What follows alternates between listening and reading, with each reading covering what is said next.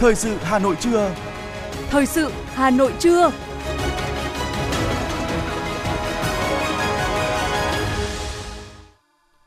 Kính chào quý vị và các bạn. Bây giờ là chương trình thời sự của Đài Phát thanh Truyền hình Hà Nội. Chương trình trưa nay, thứ tư ngày 4 tháng 1 có những nội dung chính sau đây. Bộ Công Thương sẽ tính toán cân nhắc kỹ lưỡng về phương án điều chỉnh giá điện. Cập nhật thông tin tiến độ cứu nạn bé trai 10 tuổi rơi xuống ống cọc bê tông. Gia tăng người cao tuổi nhập viện khi thời tiết lạnh. Phần tin thế giới có những sự kiện nổi bật. Bầu Chủ tịch Hạ viện Mỹ kịch tính và căng thẳng trong gần 100 năm qua. Canada bắt giữ một đối tượng đe dọa khủng bố trên mạng xã hội và sau đây là nội dung chi tiết. Thưa quý vị, nhân kỷ niệm chuẩn bị đón Tết Nguyên đán Quý Mão 2023, sáng nay, Thành ủy, Hội đồng nhân dân, Ủy ban nhân dân, Ủy ban Mặt trận Tổ quốc Việt Nam thành phố Hà Nội đã tổ chức gặp mặt các đồng chí nguyên lãnh đạo thành phố qua các thời kỳ. Ủy viên Bộ Chính trị, Bí thư Thành ủy Đinh Tiến Dũng cùng các đồng chí thường trực Thành ủy chủ trì buổi gặp mặt. Qua xem phóng sự về kết quả thực hiện các nhiệm vụ phát triển kinh tế xã hội, xây dựng Đảng, hệ thống chính trị của thủ đô, các đồng chí nguyên lãnh đạo thành phố qua các thời kỳ bày tỏ vui mừng trước những thành tựu và đánh giá cao kết quả mà thủ đô đã đạt được trong việc thực hiện tốt nhiệm vụ kép, vừa phòng chống dịch COVID-19, vừa phát triển kinh tế xã hội. Mặc dù gặp nhiều khó khăn, song thành phố vẫn đạt mức tăng trưởng cao hơn bình quân chung của cả nước, đảm bảo an sinh xã hội, giữ vững an ninh quốc phòng. Thay mặt lãnh đạo thành phố, Bí thư Thành ủy Đinh Tiến Dũng bày tỏ sự trân trọng trước những tình cảm tốt đẹp, sự tin tưởng của các đồng chí nguyên là lãnh đạo thành phố qua các thời kỳ. Thông tin thêm một số kết quả nổi bật trong năm qua, Bí thư Thành ủy nêu rõ, những kết quả mà thủ đô đạt được là sự kế thừa những thành tiệu to lớn toàn diện của thủ đô sau hơn 30 năm đổi mới, đồng thời còn là sự phát huy truyền thống 90 năm bản lĩnh, trí tuệ, đoàn kết sáng tạo và gương mẫu của Đảng bộ thủ đô.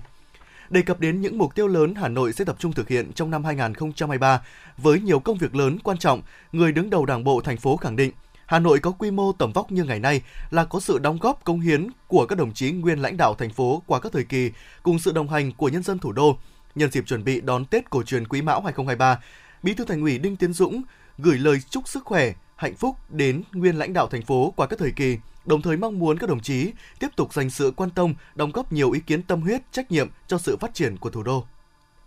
Thiết thực chăm lo, mang xuân ấm áp đến đoàn viên người lao động – trong dịp này, các đoàn công tác do các đồng chí trong Ban Thường vụ Liên đoàn Lao động thành phố Hà Nội dẫn đầu sẽ tới thăm tặng quà và động viên đoàn viên người lao động tại một số đơn vị có đặc thù làm việc xuyên Tết.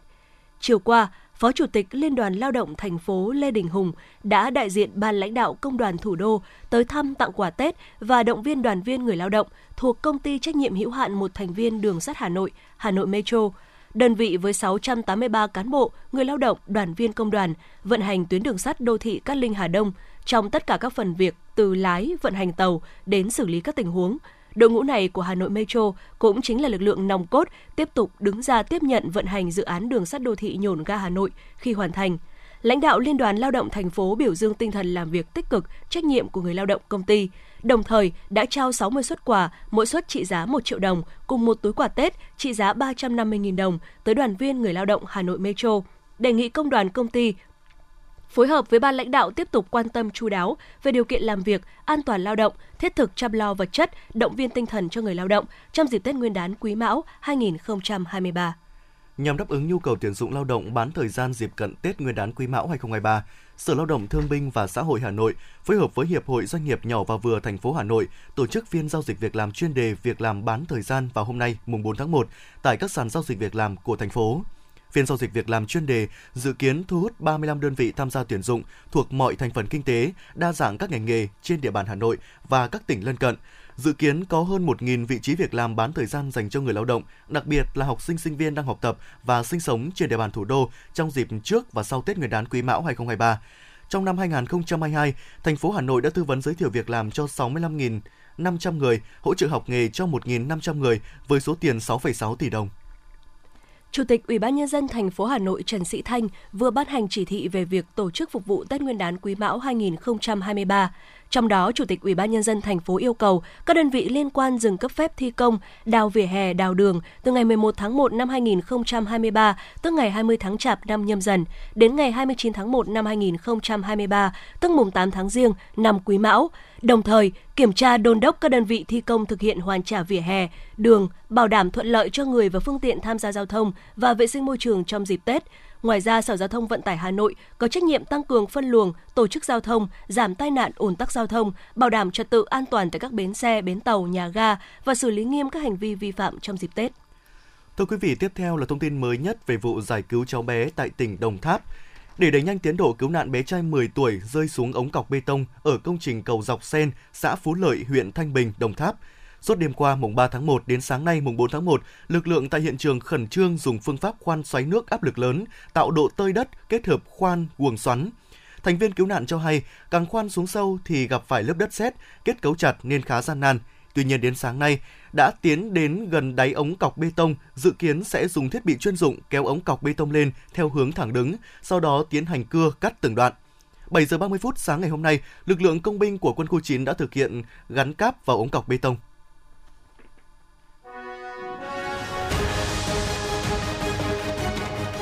Thời sự Hà Nội, nhanh, chính xác, tương tác cao. Thời sự Hà Nội, nhanh, chính xác, tương tác cao.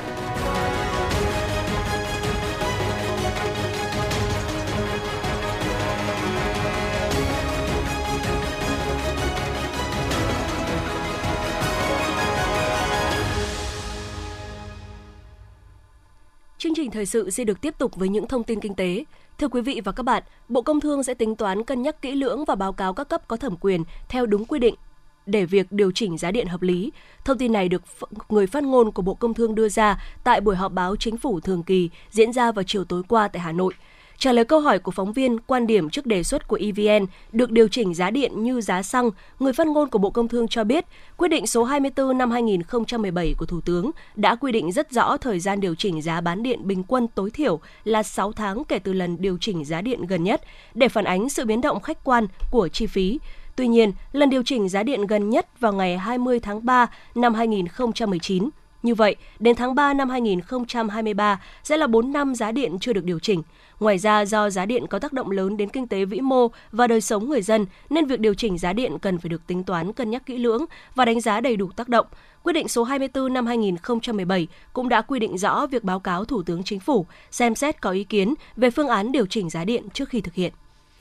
Những ngày cuối cùng trước thềm Tết Nguyên đán 2023, doanh nghiệp cả nước đang tập trung cao độ để hoàn thành kế hoạch sản xuất kinh doanh. Nhiều tổ chức quốc tế và chuyên gia nghiên cứu đều nhận định rằng khó khăn của kinh tế thế giới và thương mại toàn cầu có thể sẽ còn kéo dài sang đầu năm 2023 và tác động không nhỏ tới tăng trưởng xuất khẩu của Việt Nam. Song đây cũng là cơ hội mới để doanh nghiệp xuất khẩu Việt Nam phải nhìn nhận và cơ cấu lại thị trường, tìm kiếm lựa chọn những mặt hàng sản phẩm có thế mạnh để tập trung thương mại hóa, đem lại nguồn thu lớn hơn, gia tăng giá trị và hiệu quả hơn. Phía Cục Xúc tiến Thương mại Bộ Công Thương cũng đã triển khai nhiều chương trình hỗ trợ các doanh nghiệp đẩy mạnh bán hàng ở thị trường nội địa, hỗ trợ doanh nghiệp sản xuất hợp tác xã ứng dụng thương mại điện tử để phân phối tiêu thụ sản phẩm, ưu tiên các doanh nghiệp tham gia các chương trình ngày mua sắm trực tuyến, gian hàng Việt trực tuyến quốc gia. Từ 0 giờ ngày 6 tháng 1, các nhà máy thủy điện sẽ điều tiết nước hồ thủy điện, bổ sung dòng chảy các sông Hồng, Đà, Đuống, phục vụ Hà Nội và các tỉnh, thành phố thuộc khu vực Trung Du Đồng bằng Bắc Bộ, lấy nước đổ ải, gieo cấy vụ xuân 2023. Để sử dụng hiệu quả nguồn nước này, các doanh nghiệp thủy lợi thành phố Hà Nội đã cơ bản hoàn tất công tác chuẩn bị, sẵn sàng tiếp nguồn ngay khi mực nước sông đủ điều kiện vận hành công trình. Theo Bộ Nông nghiệp và Phát triển Nông thôn, vụ xuân năm nay các nhà máy thủy điện sẽ điều tiết nước hồ thủy điện trong hai đợt với tổng số là 12 ngày. Cụ thể, đợt 1 bắt đầu từ 0 giờ ngày 6 tháng 1 đến 24 giờ ngày 9 9 tháng 1. Đợt 2 sẽ bắt đầu từ 0 giờ ngày 1 tháng 2 đến 24 giờ ngày 8 tháng 2. Trong đợt 1, mực nước sông Hồng tại trạm Thủy Văn Hà Nội, đoạn quận Long Biên được duy trì trung bình ở mực 1,7 m.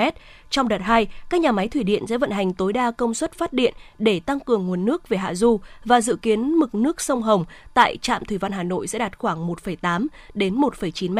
Như vậy, lịch điều tiết nước năm nay giảm một đợt và 4 ngày so với năm 2022. Nhận định công tác lấy nước năm nay sẽ rất khó khăn nên Sở Nông nghiệp và Phát triển Nông thôn Hà Nội sớm chỉ đạo các địa phương doanh nghiệp thủy lợi thành phố xây dựng phương án ứng phó với hạn hán thiếu nước vụ xuân 2023.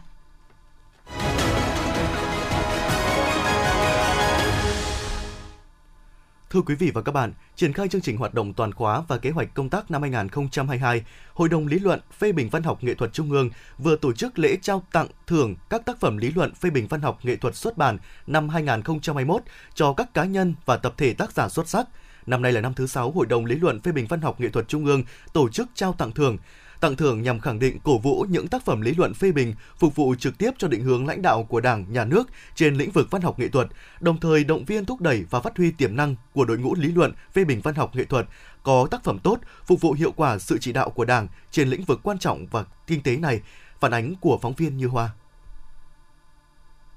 Phát biểu tại buổi lễ, Phó giáo sư tiến sĩ Nguyễn Thế Kỷ, Chủ tịch Hội đồng Lý luận phê bình văn học, nghệ thuật Trung ương cho biết, năm nay, Hội đồng Lý luận phê bình văn học nghệ thuật Trung ương tiếp tục được Ban Bí thư ủy quyền xét tặng thưởng các công trình, tác phẩm, bài viết lý luận phê bình văn học nghệ thuật đã được đăng tải, phát sóng, xuất bản trong năm 2021. Việc tiến hành các bước xét chọn tặng thưởng được thực hiện nghiêm túc, chặt chẽ, đảm bảo tính khoa học và phù hợp với thực tiễn.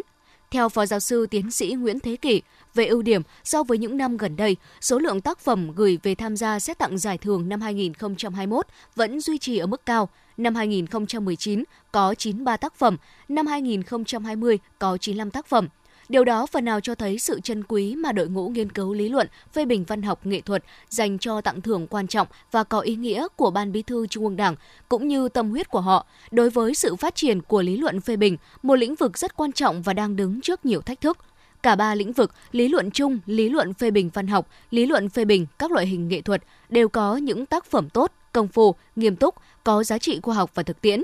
đề cập kịp thời những vấn đề thiết thực trong đời sống văn học nghệ thuật, có tác dụng định hướng công tác lý luận, sáng tác đấu tranh phản bác quan điểm sai trái, lệch lạc trong đời sống văn học nghệ thuật. Phó giáo sư tiến sĩ Nguyễn Thế Kỳ nói: Đó là những tác phẩm được nghiên cứu công phu, nghiêm túc, có giá trị khoa học và thực tiễn cao, đề cập và góp phần lý giải các vấn đề cấp thiết trong đời sống văn học nghệ thuật, có tác dụng định hướng công tác lý luận, sáng tác, tiếp nhận, đấu tranh phản bác quan điểm sai trái lệch lạc trong đời sống văn học nghệ thuật. Các tác giả, nhóm tác giả của các cuốn sách, bài báo được trao tặng thưởng lần này được tuyển chọn bình xét công phu nghiêm túc từ 95 tác phẩm gồm 39 cuốn sách và 56 bài báo khoa học cho các hội văn học nghệ thuật chuyên ngành trung ương và các địa phương, các viện nghiên cứu, các trường đại học, các nhà xuất bản, các cơ quan báo chí gửi đến hội đồng. Phải do yêu cầu mang tính chất học thuật, các tác phẩm phải qua sự thẩm định bình xét tự nhiên của giới nghiên cứu và bạn đọc cả nước. Nên những tác phẩm được đưa vào xem xét bình chọn và trao tặng có độ lùi một năm tính từ lúc xuất bản. Ban chỉ đạo và hội đồng trung thảo tặng thưởng ghi nhận đánh giá cao các tác phẩm lý luận phê bình văn học nghệ thuật như là các cuốn sách, không gian công cộng trong bối cảnh chuyển đổi, kiến trúc, lịch sử văn học Việt Nam, văn học Nam Bộ 1945 1954 đã có tổng số 95 tác phẩm được các cơ quan đơn vị gửi đề nghị hội đồng xét tặng giải thưởng. Căn cứ kết quả xét của Hội đồng sơ tuyển và Hội đồng xét chọn, Ban chỉ đạo đã xem xét đề nghị Chủ tịch Hội đồng quyết định trao tặng tặng thưởng cho 20 tác phẩm, trong đó có 2 tác phẩm mức khuyến khích, 8 tác phẩm mức C, 9 tác phẩm mức B và 1 tác phẩm mức A. Bên cạnh các tác phẩm và cá nhân xuất sắc, ban tổ chức cũng đồng thời trao tặng giải thưởng của Ban Bí thư Trung ương Đảng cho 12 đơn vị báo chí xuất bản có thành tích nổi bật trong công tác tuyên truyền, quảng bá cho hoạt động lý luận, phê bình văn học nghệ thuật. Tại buổi lễ, ban tổ chức đã trao tặng thưởng mức A cho cuốn sách Không gian công cộng trong bối cảnh chuyển đổi của các tác giả Tiến sĩ kiến trúc sư Trần Minh Tùng, chủ biên, kiến trúc sư Phan Tiến Hậu, kiến trúc sư Chu Ngọc Huyền, kiến trúc sư Phạm Thị Mỹ Lan, kiến trúc sư Nguyễn Thành Hưng, tiến sĩ kiến trúc sư Trần Anh Tuấn, tiến sĩ kiến trúc sư Huỳnh Thị Bảo Châu, kiến trúc sư Phạm Thủy Linh, tiến sĩ kiến trúc sư Trần Minh Tùng và tiến sĩ nghệ sĩ ưu tú Lê Mạnh Hùng là hai tác giả đoạt giải thưởng lần này chia sẻ. Cái quyển sách này thì thực ra là chúng tôi cũng không mong chờ vào các giải thưởng mà chúng tôi chỉ mong mong một điều là chúng tôi được đưa những cái kiến thức, những cái phân tích hoặc là những cái góc nhìn của chúng tôi về những cái không gian công cộng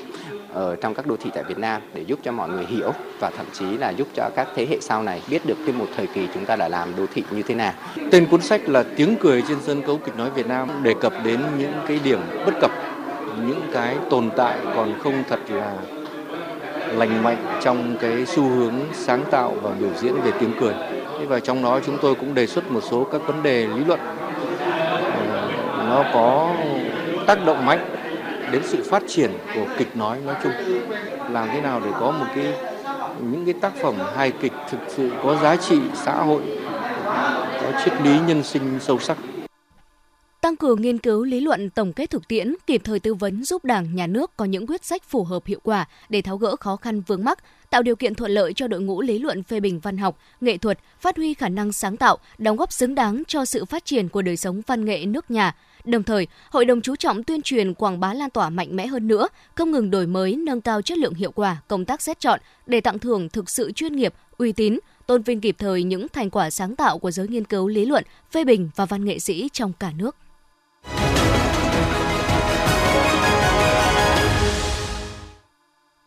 Thưa quý vị và các bạn, sau khoảng 2 tuần chỉnh trang, phố Bích họa Phùng Hưng, quận Hoàn Kiếm, Hà Nội dự kiến đưa vào hoạt động từ ngày 6 tháng 1 tới. Không gian Bích họa Phùng Hưng chính thức ra mắt từ năm 2018. Đây là dự án do quận Hoàn Kiếm phối hợp với Quỹ Giao lưu Quốc tế Hàn Quốc và Ủy ban Định cư Con người Liên Hợp Quốc tại Việt Nam triển khai thực hiện nhằm đưa nghệ thuật công cộng vào cuộc sống, phát huy giá trị di sản đô thị của khu phố cổ Hà Nội. Đoạn phố dài hơn 200 mét trưng bày 17 tác phẩm trên tổng số 127 vòng cầu gợi nhớ về Hà Nội xưa. Sau gần 5 năm ra mắt, phố Bích họa Phùng Hưng đã xuống cấp, bong chóc, phai màu. Sau 2 tuần chỉnh trang, đến nay, các bức bích họa đã được sửa chữa, hoàn thiện, đảm bảo mỹ quan đô thị, hứa hẹn sẽ là điểm tham quan thu hút du khách đến với thủ đô dịp Tết Nguyên đán. Thủ tướng Chính phủ Phạm Minh Chính vừa ký ban hành chỉ thị về tăng cường công tác phòng cháy chữa cháy trong tình hình mới. Chỉ thị nhấn mạnh trong công tác phòng cháy chữa cháy phải lấy phòng ngừa là chính, phòng là xây, chữa là chống, lấy phòng là cơ bản chiến lược lâu dài, làm tốt công tác phòng cháy để giảm công tác chữa cháy với phương châm từng nhà an toàn, từng nhà máy xí nghiệp doanh nghiệp an toàn, từng khu phố an toàn, từng xã phường thị trấn an toàn, huy động tối đa các lực lượng tại chỗ và nhân dân tham gia chữa cháy, nhất là trong thời điểm vàng 5 phút kể từ khi vụ cháy xảy ra với phương châm lực lượng ở trong dân, phương tiện ở trong dân, hậu cần ở trong dân, chỉ huy ở trong dân. Mục tiêu đối với công tác phòng cháy chữa cháy và cứu nạn cứu hộ là phải ngăn chặn đẩy lùi, tiến tới chấm dứt xảy ra cháy, gây hậu quả đặc biệt nghiêm trọng, làm chết người do nguyên nhân chủ quan, Thủ tướng Chính phủ yêu cầu các bộ ban ngành, cấp ủy chính quyền các địa phương chỉ đạo tổ chức thực hiện tốt một số nhiệm vụ giải pháp trọng tâm, trong đó phải đổi mới tư duy nhận thức, phương pháp, cách tiếp cận và tổ chức thực hiện trong công tác phòng cháy chữa cháy và cứu nạn cứu hộ phù hợp với yêu cầu tình hình mới hiện nay tập trung giả soát sửa đổi bổ sung, hoàn thiện chính sách pháp luật về công tác phòng cháy chữa cháy, tiếp tục đổi mới về nội dung hình thức, công tác tuyên truyền kiện toàn, củng cố về nhân lực, cơ sở vật chất cho các lực lượng dân phòng, lực lượng phòng cháy chữa cháy. Thủ tướng Chính phủ cũng yêu cầu định kỳ kiểm tra điều kiện bảo đảm an toàn phòng cháy chữa cháy và cứu nạn cứu hộ tại các cơ sở kinh doanh dịch vụ karaoke, vũ trường, xử lý nghiêm minh kiên quyết thu hồi giấy phép đình chỉ hoạt động của các cơ sở không đủ điều kiện. Tổng công ty Đường sắt Việt Nam vừa đưa ra quy định thời gian, mức phí đổi trả vé tàu Tết Quý Mão theo mác tàu chặng hành khách đã mua vé. Cụ thể khi trả vé hành khách có vé cá nhân phải trả vé trước giờ tàu chạy từ 24 giờ trở lên với mức phí là 10% giá vé. Từ 4 giờ đến dưới 24 giờ, mức phí là 20% giá vé và dưới 4 giờ không áp dụng trả vé. Hành khách có vé tập thể phải trả vé tàu trước giờ tàu chạy từ 72 giờ trở lên với mức phí là 10% giá vé. Từ 24 giờ đến dưới 72 giờ, mức phí là 20% giá vé và dưới 24 giờ không áp dụng trả vé. Đối với vé tàu Tết Nguyên đán Quý Mão năm 2023, tổng công ty cho biết vẫn còn khoảng 40.000 vé tàu.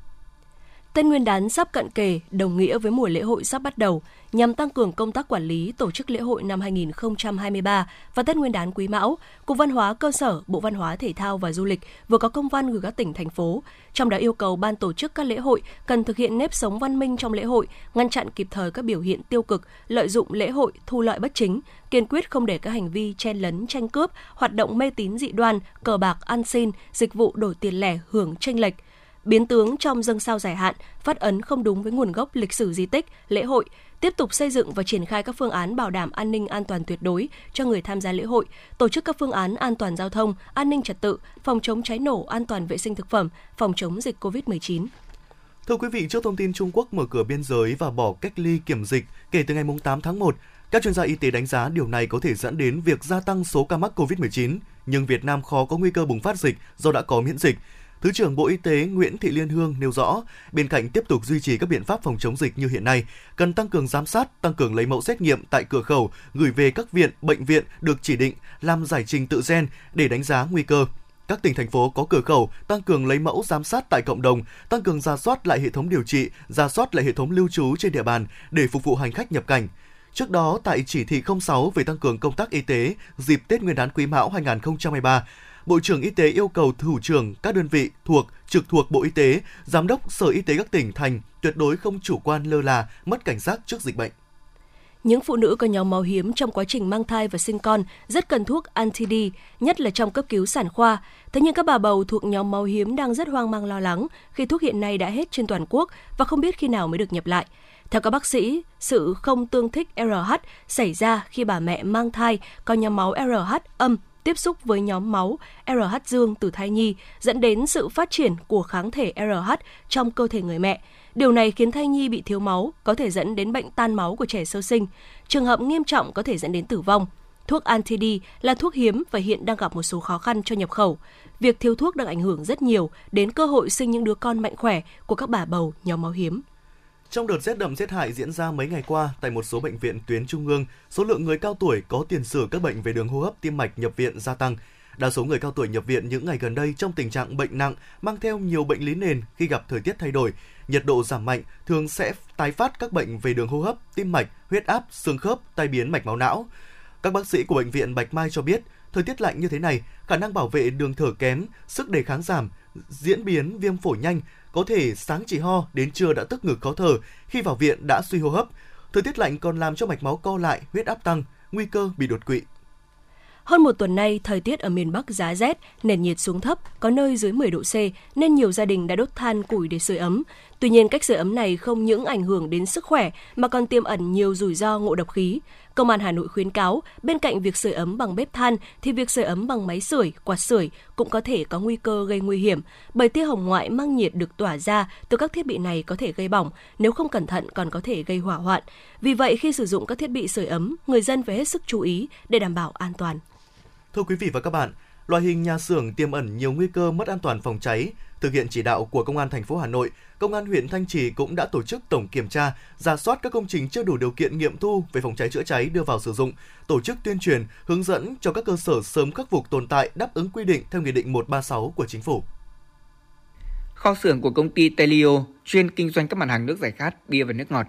Do lịch sử để lại, từ khi Nghị định 136 có hiệu lực, thì kho xưởng này không đáp ứng tiêu chí về khoảng cách ngăn cháy lan, xe chữa cháy khó tiếp cận đám cháy. Nhưng với sự quan tâm của lãnh đạo công ty và để người lao động yên tâm làm việc, công ty cũng đã phá rỡ nhà xưởng cũ, đầu tư xây mới, trang bị đầy đủ trang thiết bị báo cháy, vòi phun nước cùng 6 cửa thoát hiểm cho người lao động khi có tình huống cháy xảy ra. Anh Nguyễn Như Được, quản lý kho hàng hóa công ty Teleco, tổng kho kim khí số 1, xã Tam Hiệp, huyện Thanh Trì chia sẻ. Và đây thì à, trước là một cái nhà xưởng cũ thì bên công ty có đầu tư nhà xưởng mới và đầu tư à, phòng cháy chữa cháy Ờ, theo yêu cầu của bên phòng cháy cháy và có 6 cửa thoát hiểm là làm theo tiêu chuẩn của quy thuật của phòng cháy chữa cháy. Chúng tôi phòng cháy ở đây thì ờ, cũng đầu tư đảm bảo đầy đủ. Tổng kho kim khí số 1 thuộc công ty kim khí số 1 xã Tam Hiệp, huyện Thanh Trì có diện tích trên 16.400 m2 với 8 dãy nhà xưởng cho khoảng 10 đơn vị doanh nghiệp thuê làm nơi chứa hàng và nhà xưởng sản xuất. Qua kiểm tra giả soát các nhà xưởng này đều không đáp ứng tiêu chí khoảng cách chống cháy lan giữa các nhà xưởng theo Nghị định 136. Qua sự tuyên truyền hướng dẫn của các cán bộ đội phòng cháy chữa cháy và cứu nạn cứu hộ, Công an huyện Thanh Trì thì đã có 2 trên 8 kho xưởng sửa chữa hoàn thiện quy định về phòng cháy chữa cháy, bố trí đầy đủ trang thiết bị phòng cháy chữa cháy, kiện toàn lực lượng chữa cháy cơ sở để kịp thời xử lý khi có tình huống cháy xảy ra. Ông Mai Xuân Thành, đội phó đội phòng cháy chữa cháy cơ sở, tổng kho kim khí số 1 xã Tam Hiệp huyện Thanh Trì cho hay. Cái hệ thống phòng cháy cháy là thường xuyên được bảo trì bảo dưỡng. Cứ mỗi nửa một, một nửa tháng là chúng tôi lại phải chạy thử máy một lần, phun nước một lần để làm sao cho nó trơn tru uh, chạy hoạt động tốt để phục vụ các doanh nghiệp uh, cùng với cả công ty. Nếu có sự cố gì đội xung kích ờ, tất cả các hệ thống điện thoại ừ, là phải trực 24 trên 24 có một cái là huy động đầy đủ đến để hỗ trợ cùng công ty cùng các đơn vị để hỗ trợ các doanh nghiệp. Đối với các cơ sở chưa đảm bảo an toàn phòng chống cháy nổ, Công an huyện Thanh Trì cũng phối hợp với chính quyền địa phương để giám sát, tuyên truyền, xử lý nghiêm các trường hợp cố tình vi phạm. Ông Nguyễn Du Tân, Phó Chủ tịch Ủy ban dân xã Tam Hiệp, huyện Thanh Trì cho biết. Ờ, đối với ờ, những đơn vị mà chưa đủ điều kiện hoặc là chưa được nghiệm thu ấy, thì ờ, trước hết là chúng tôi chỉ đạo cho lực lượng công an xã và phối hợp với đơn vị phòng cháy cháy của huyện là nên lập danh sách đấy, xem là anh nào và đơn vị nào Đấy, và nội dung là, là anh chưa hoàn thành là nội dung gì. Đấy, nội dung gì? Và yêu cầu là phải à, thực hiện trong cái cái dịp này. Nếu mà không thực hiện thì yêu cầu phải đóng cửa. Đấy, để đảm bảo cái việc mà uh, giữ nghiêm cái cái, cái cái cái quy định theo cái một ba sáu. Đấy. Qua kiểm tra giả soát toàn huyện Thanh Trì hiện có 70 công trình chưa được thẩm duyệt và nghiệm thu về phòng cháy chữa cháy. Đối với những trường hợp này, Công an huyện Thanh Trì cũng đã chỉ rõ lỗi vi phạm và đề xuất hướng khắc phục để các công trình này đáp ứng quy định phòng cháy chữa cháy theo Nghị định 136. Hiện đã có 15 cơ sở chủ động khắc phục đáp ứng quy định phòng cháy chữa cháy hiện hành, chỉ còn 55 cơ sở chưa được thẩm duyệt và nghiệm thu phòng cháy chữa cháy. Thiếu tá Trần Khắc Tuân, đội trưởng đội phòng cháy chữa cháy và cứu hộ cứu nạn, Công an huyện Thanh Trì đánh giá. Đấy thì đối với những công trình mà đã tiến hành thi công thì chúng tôi sẽ hướng dẫn các cái cơ sở này lắp đặt theo đúng như thẩm duyệt và sẽ đưa vào sử dụng, đảm bảo về an toàn về cháy. Và đối với những công trình mà cố tình chây,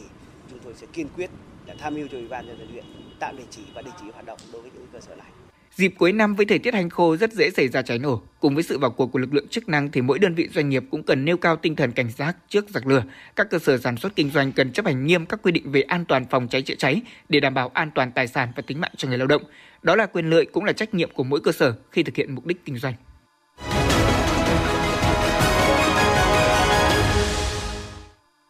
Quý vị và các bạn đang nghe chương trình thời sự của Đài Phát thanh Truyền hình Hà Nội. Phần tin thế giới sẽ tiếp nối chương trình. Hạ viện Mỹ ngày 3 tháng 1 đã quyết định dừng phiên họp đến trưa 4 tháng 1 theo giờ địa phương sau khi không thể bầu chọn ông Kevin McCarthy, thủ lĩnh phe thiểu số của Đảng Cộng hòa trở thành chủ tịch mới của cơ quan lập pháp này. Dự kiến các hạ nghị sĩ Mỹ sẽ phải tiến hành bỏ phiếu lần thứ ba. Đáng chú ý, đây là lần đầu tiên trong một thế kỷ, Hạ viện Mỹ mới lại không thể bầu được một chủ tịch trong lần bỏ phiếu đầu tiên. Nếu không ứng cử viên nào giành được đa số phiếu trong lần bỏ phiếu thứ ba, các nghị sĩ Hạ viện sẽ phải bỏ phiếu cho đến khi bầu được một chủ tịch mới. Theo kết quả, một cuộc khảo sát mới được tạp chí Wall Street Journal công bố cho thấy gần 70% các nhà kinh tế được hỏi đã dự đoán nền kinh tế Mỹ sẽ bị suy thoái trong năm 2023 khi ngân hàng dự trữ liên bang Mỹ Fed tăng lãi suất để kiềm chế lạm phát. Trong cuộc khảo sát thường niên của tạp chí Financial Times, phần lớn trong số hơn 100 chuyên gia kinh tế hàng đầu tại Anh đều cho rằng cú sốc lạm phát do đại dịch COVID-19 và cuộc xung đột ở Ukraine gây ra sẽ tác động đến Anh lâu hơn các quốc gia khác. Điều này sẽ buộc Ngân hàng Trung ương Anh phải duy trì lãi suất cao và chính quyền phải theo đuổi một chính sách tài khóa chặt chẽ hơn. Khoảng 80% chuyên gia dự đoán Anh sẽ tụt hậu so với các nước khác của G7. Cơ quan chống độc quyền Hàn Quốc thông báo phạt hãng xe điện Tesla 2,85 tỷ won, tương đương với 2,2 triệu đô la Mỹ, vì thông tin không trung thực đến khách hàng. Theo quảng cáo, xe điện của Tesla sẽ chạy được hàng trăm km sau một lần sạc trong mọi điều kiện, nhưng Ủy ban Thương mại Công bằng Hàn Quốc cho rằng quãng đường này giảm khoảng 50,5% nếu xe chạy trong điều kiện nhiệt độ thấp. Dù quảng cáo tài xế có thể sạc 15 hoặc 30 phút tại các trạm sạc nhanh của hãng để xe chạy thêm hàng trăm km, nhưng Tesla lại không nêu rõ loại trạm sạc và các điều kiện thử nghiệm. Xung đột, thất nghiệp, mất an ninh lương thực được xem là những yếu tố chính khiến dòng người di cư liên tục đổ về châu Âu. Dòng người tị nạn đến Liên minh châu Âu có thể trở nên tồi tệ hơn vào năm 2023 nếu không có sự điều chỉnh trong chính sách và các cuộc xung đột chưa hạ nhiệt. Cảnh báo mới được cơ quan biên giới và cảnh sát biển châu Âu đưa ra trong bối cảnh tình trạng di cư bất hợp pháp vào châu Âu đang ở mức cao nhất kể từ cuộc khủng hoảng người di cư năm 2015-2016 của lục địa này. Daniel Hout, nam thanh niên 19 tuổi sống tại Ottawa, Canada, đang phải đối mặt với các cáo buộc vì đã đăng các dòng tweet đe dọa tấn công khủng bố nhằm vào trụ sở Quốc hội, Bộ Quốc phòng và các đại sứ quán Trung Quốc và Mỹ ở Canada. Hout sẽ phải đối mặt ờ, uh, House sẽ phải có mặt tại một phòng xét xử ở Ottawa vào ngày 18 tháng 1. Tất cả các mối đe dọa đều được nhìn nhận một cách nghiêm túc, bao gồm cả những mối đe dọa được thực hiện trên phương tiện truyền thông xã hội.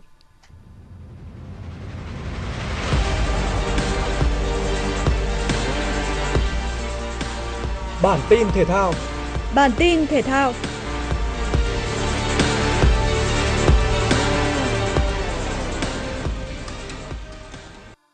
Huấn luyện viên Park Hang-seo đã tung ra sân đội hình mạnh nhất ở cuộc so tài với Myanmar tại lượt trận cuối bảng B AFF Cup 2022. Ngay ở phút thứ 8 của trận đấu, Văn Quyết đã có đường căng ngang để Tuấn Hải gây áp lực trong vòng cấm và khiến hậu vệ của Myanmar phản lưới nhà. Đến phút thứ 27, Tiến Linh gia tăng cách biệt. Đây cũng là bàn thắng thứ ba của anh tại AFF Cup 2022. Trong hiệp thi đấu thứ hai, đội tuyển Việt Nam tiếp tục tạo ra nhiều cơ hội ghi bàn và có thêm một bàn thắng nữa do công của Châu Ngọc Quang từ một tình huống sút xa đẹp mắt. Chúc cuộc đội tuyển Việt Nam giành chiến thắng với tỷ số 3-0 trước Myanmar. Ở trận đấu cùng giờ với lợi thế sân nhà, các cầu thủ Malaysia liên tục tạo ra thế trận áp đảo trước Singapore. Phút thứ 35, từ quả tạt của Rashid, Darren Lock đã băng vào đánh đầu mở tỷ số trận đấu. Sang đến hiệp 2, đội khách nỗ lực tìm kiếm bàn thắng gỡ hòa. Tuy nhiên, họ tiếp tục gặp khó khăn khi Malaysia có hai bàn thắng liên tiếp chỉ trong vòng 4 phút nhờ công của Stuart Wikin. Những gì đội khách làm được ở trận đấu này là bàn duy nhất ghi được ở phút 85 do công của Faris Lamli. Vì chỉ sau đó 4 phút, Sergio Aguero đã ấn định chiến thắng 4-1 cho Indonesia ở trận đấu này. Trung tâm Dự báo Khí tượng Thủy văn Quốc gia dự báo thời tiết ngày 4 tháng 1 năm 2023 tại Hà Nội. Nhiều mây, có mưa nhỏ vài nơi, sáng sớm có nơi có sương mù, trưa chiều giảm mây hưởng nắng, gió đông bắc cấp 2, cấp 3, trời rét, nhiệt độ thấp nhất từ 14 đến 16 độ, nhiệt độ cao nhất từ 20 đến 22 độ. Phía Tây Bắc Bộ nhiều mây, có mưa vài nơi, sáng sớm có nơi có sương mù, trưa chiều giảm mây hưởng nắng, gió nhẹ, trời rét, có nơi rét đậm rét hại, nhiệt độ thấp nhất từ 12 đến 15 độ, có nơi dưới 10 độ, nhiệt độ cao nhất từ 19 đến 22 độ, riêng khu Tây Bắc có nơi trên 22 độ. Phía Đông Bắc Bộ nhiều mây có mưa nhỏ vài nơi, sáng sớm có nơi có sương mù, trưa chiều giảm mây hưởng nắng, gió Đông Bắc cấp 2, cấp 3, trời rét, vùng núi có nơi rét đậm rét hại, nhiệt độ thấp nhất từ 12 đến 15 độ, vùng núi cao 12 đến 14 độ, có nơi dưới 8 độ, nhiệt độ cao nhất từ 19 đến 22 độ, vùng núi có nơi dưới 18 độ. Quý vị và các bạn vừa nghe chương trình thời sự của Đài Phát thanh Truyền hình Hà Nội, chỉ đạo nội dung Nguyễn Kim Khiêm, chỉ đạo sản xuất Nguyễn Tiến Dũng, tổ chức sản xuất Phương Truyền. Chương trình do biên tập viên Thủy Chi, phát thanh viên Võ Nam Thu Minh cùng kỹ thuật viên Quang Ngọc phối hợp thực hiện. Xin chào và hẹn gặp lại.